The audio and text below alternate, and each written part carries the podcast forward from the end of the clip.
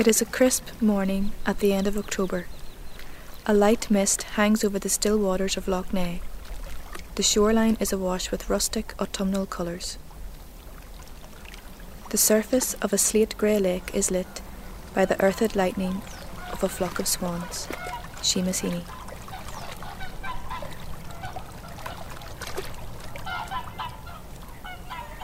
The first Whooper swans have arrived, fresh from their non stop migration journey from Iceland. They've flown here together in family groups to spend their winter months in a relatively mild climate. Elegant and slender, they have a yellow bill tipped with black, making them stand out from the resident mute swan that we see all year round. Whoopers are herbivorous, and they spend a considerable amount of time feeding in arable fields and wet grassland of the Lough Neagh shoreline, before heading to the open waters of the loch to roost for the night. Northern Ireland is extremely important for this species, with 20% of the UK population overwintering here.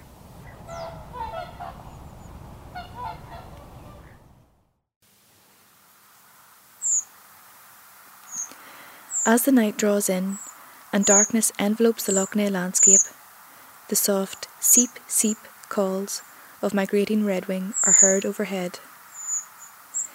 Similar in appearance to the song thrush, they have a brown back and speckled chest, but they also have distinctive red patches on their flanks and a bold white stripe above the eye. Flocks of redwing make the journey from Iceland and northeast Europe to the Lough Neagh Basin under a cloak of darkness. Rough weather can make their journey across the sea a perilous one. Some birds have been known to crash into the waves and drown. For those that safely reach our shores, they will recover from their arduous journey by feasting on fruits and berries in the hedgerows.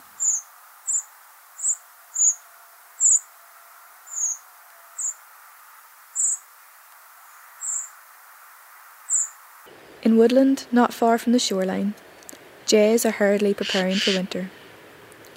They're busy collecting and burying acorns, a vital food store that will ensure they survive the lean winter months. One jay can cache as many as 2,000 acorns. They are shy birds and extremely difficult to spot, but despite this, they are the most colourful member of the crow family. They have dusky, pink brown plumage a dark moustache like stripe extending from the base of the bill to the neck, and black and white wings with a dazzling blue wing bar.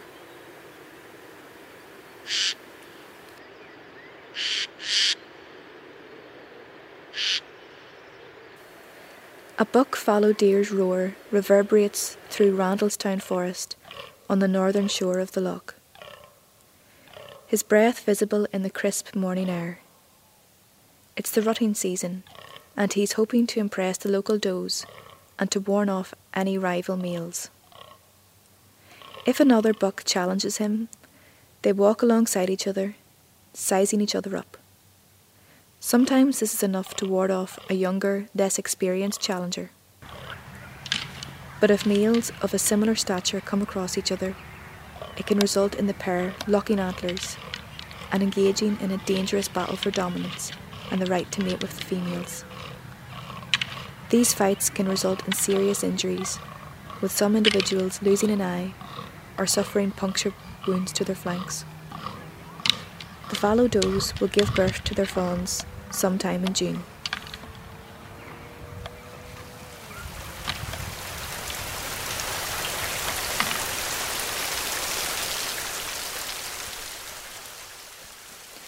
Pochards are a resident diving duck species and can be seen all year round on the loch.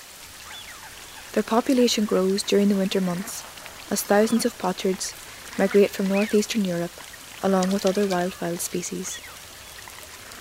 As with most duck species, males and females look very different. Male pochards sport a stunning chestnut red head, black breast and tail with silver flanks and back while females have brown plumage with a pale face and sides. They are omnivorous, diving to feed on invertebrate and plant material. One of their favourite prey items is the larva of the Lough Neagh fly, the bloodworm, which lives in the mud on the floor of the loch. The pochard is a red list species, which means its population has drastically declined. Pochard numbers on Lough Neagh declined from 40,000 birds to less than 8,000 between the early 1990s and 2004. Other than pochard, other wildfowl species that spend the winter on Lough Neagh's waters are tufted duck, widgeon, gadwall, goldeneye, scaup, and teal.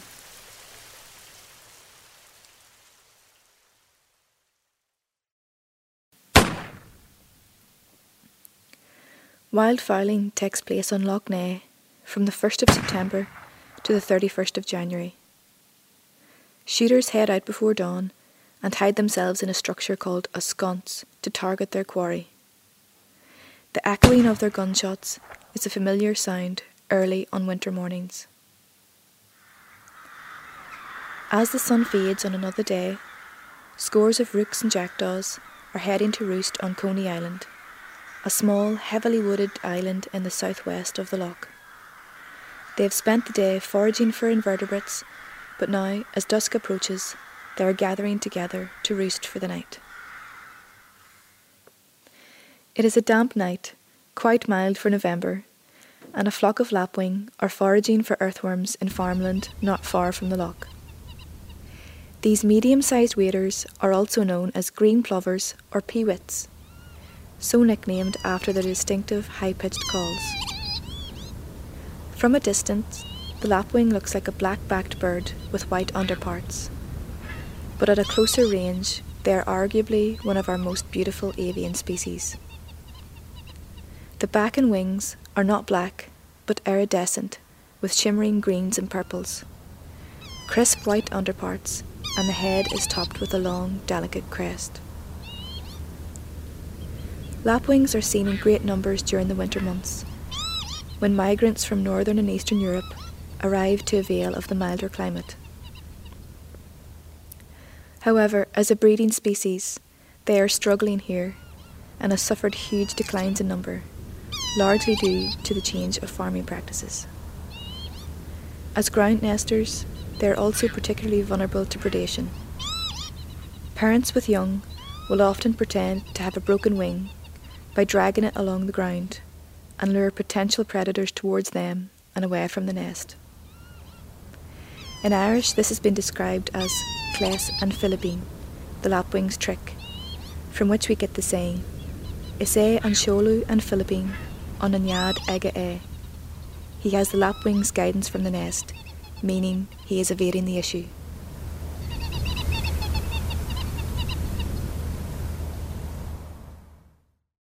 It is a cold, crisp December morning. A lone grey heron stands statue still by the water's edge on the breakwater at Ballyronan Marina. This patient, stealthy hunter has been poised here for what seems like hours, waiting to spear an unsuspecting fish with its dagger like beak. Grey herons are opportunists and feed on a range of species fish, eels, frogs, small mammals, and even reptiles. No luck here this morning. A small blue boat leaving the marina has spoiled the tranquil morning and left splashing wavelets in its wake. Our disgruntled hunter leaves to seek out a quieter stretch of shoreline.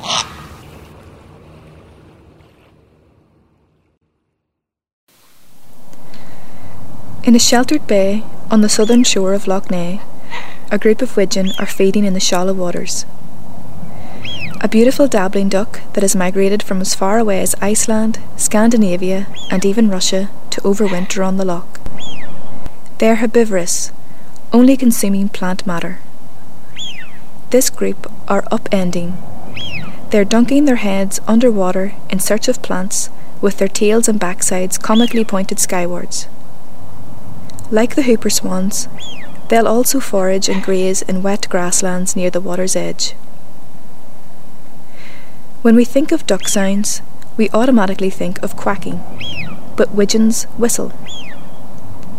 Males have a beautiful red head with a yellow forehead, a pink breast, and grey back and sides, and as with most ducks, the females are a much drabber brown colour. However, when seen in flight, both sexes have a pale white belly.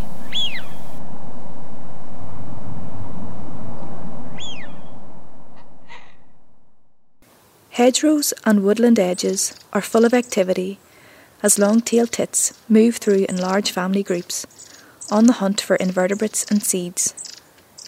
Long-tailed tits have a white head with black eye stripes, a dark back, dark wings, with a pink patch and a pale belly tinged with pink. They have an extraordinary long tail, measuring about 7 centimetres long. These small birds weigh a mere 9 grams, less than a one pound coin. The winter months are extremely tough for these tiny birds, and mortality rates are often high in particularly cold spells. To reduce heat loss, family groups of up to 20 individuals will huddle together in a ball at night.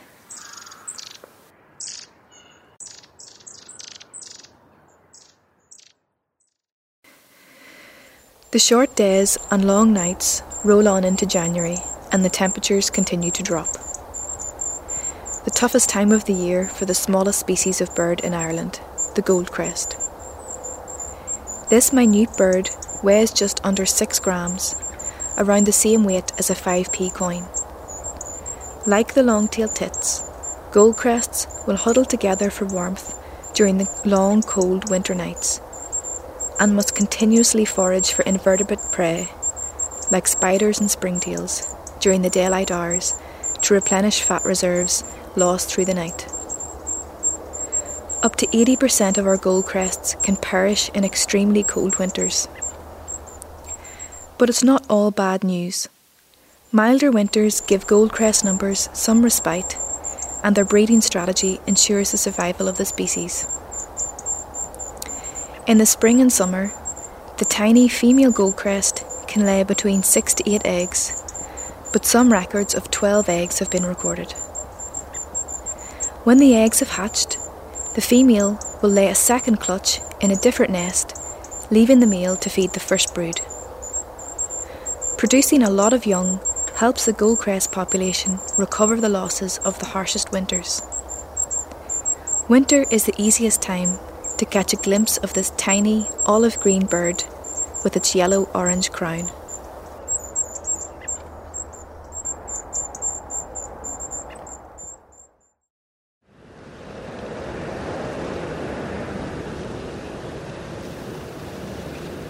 January is the peak time for wildfowl numbers. It is a rough day, the waters of the loch are quite choppy. A large raft of goldeneye have moved into more sheltered waters just off Traad Point in the northwest corner of the loch. They are a beautiful duck. Males have an iridescent green head with a high forehead. A large white oval shaped patch at the base of the bill makes identification easy from a distance. The back and rump are black, contrasted with bright white undersides. But most striking of all is the conspicuous bright yellow eye for which this duck is named. Females look quite different, with a chestnut head and pale yellow eye, with a dark grey back and rump. These goldeneye breed in Scandinavia or Russia and migrate to spend the winter months on Lough Neagh before heading back to their breeding grounds in the spring. The first record of goldeneye breeding in Ireland was in the year 2000 when a pair bred on Lough Neagh. They are a diving duck, skillfully diving and swimming underwater, overturning stones in the search of freshwater invertebrates and small fish. As the sun sets in the southern shore of the loch. At Washing Bay, hundreds of starlings congregate, swooping and diving as one, creating an amazing display in the dusk skyline. Then suddenly, as one, they fly into the reed bed, where they will roost for the night. The birds gather in such numbers for safety against predators and for warmth in the chilly winter nights.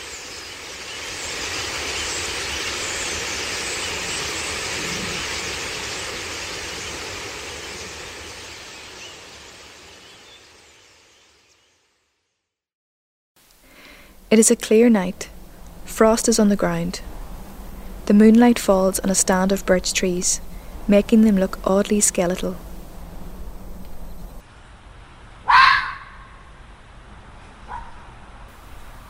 The chilling scream of a red fox vixen lingers in the air. Foxes live a mostly solitary life outside of the breeding season. The vixen is announcing her presence to any dog foxes that might be nearby and that she is ready to breed. If she successfully finds a mate, she will give birth to cubs in March or April. It is a misty February morning.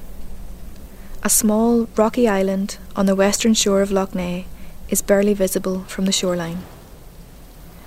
On either end of the island sits a shooting sconce. Both are empty and the morning air is peaceful. The shooting season is over for another year. The only activity is on the water. A large mixed raft of tufted duck and scaup are on the water. Some are preening, while others are resting some of their heads under their wings.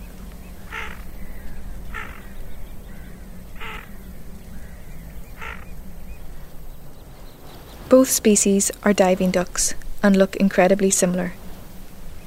Male tufted ducks have a blue bill, a black head and back with white sides, and a comical tuft of feathers on the back of the head.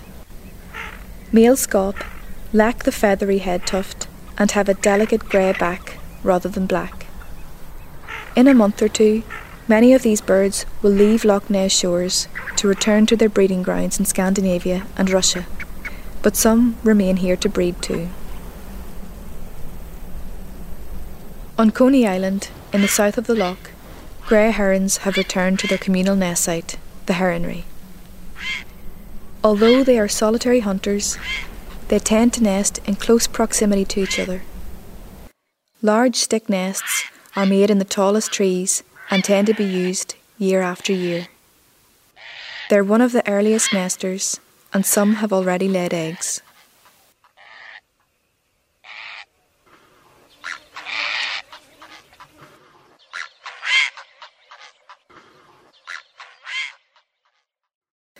Spring is on the way, and with it comes longer days and warmer temperatures. Our winter migrants will leave our shores soon but a whole host of species will be arriving to make the most of the special habitats of Lough Neagh.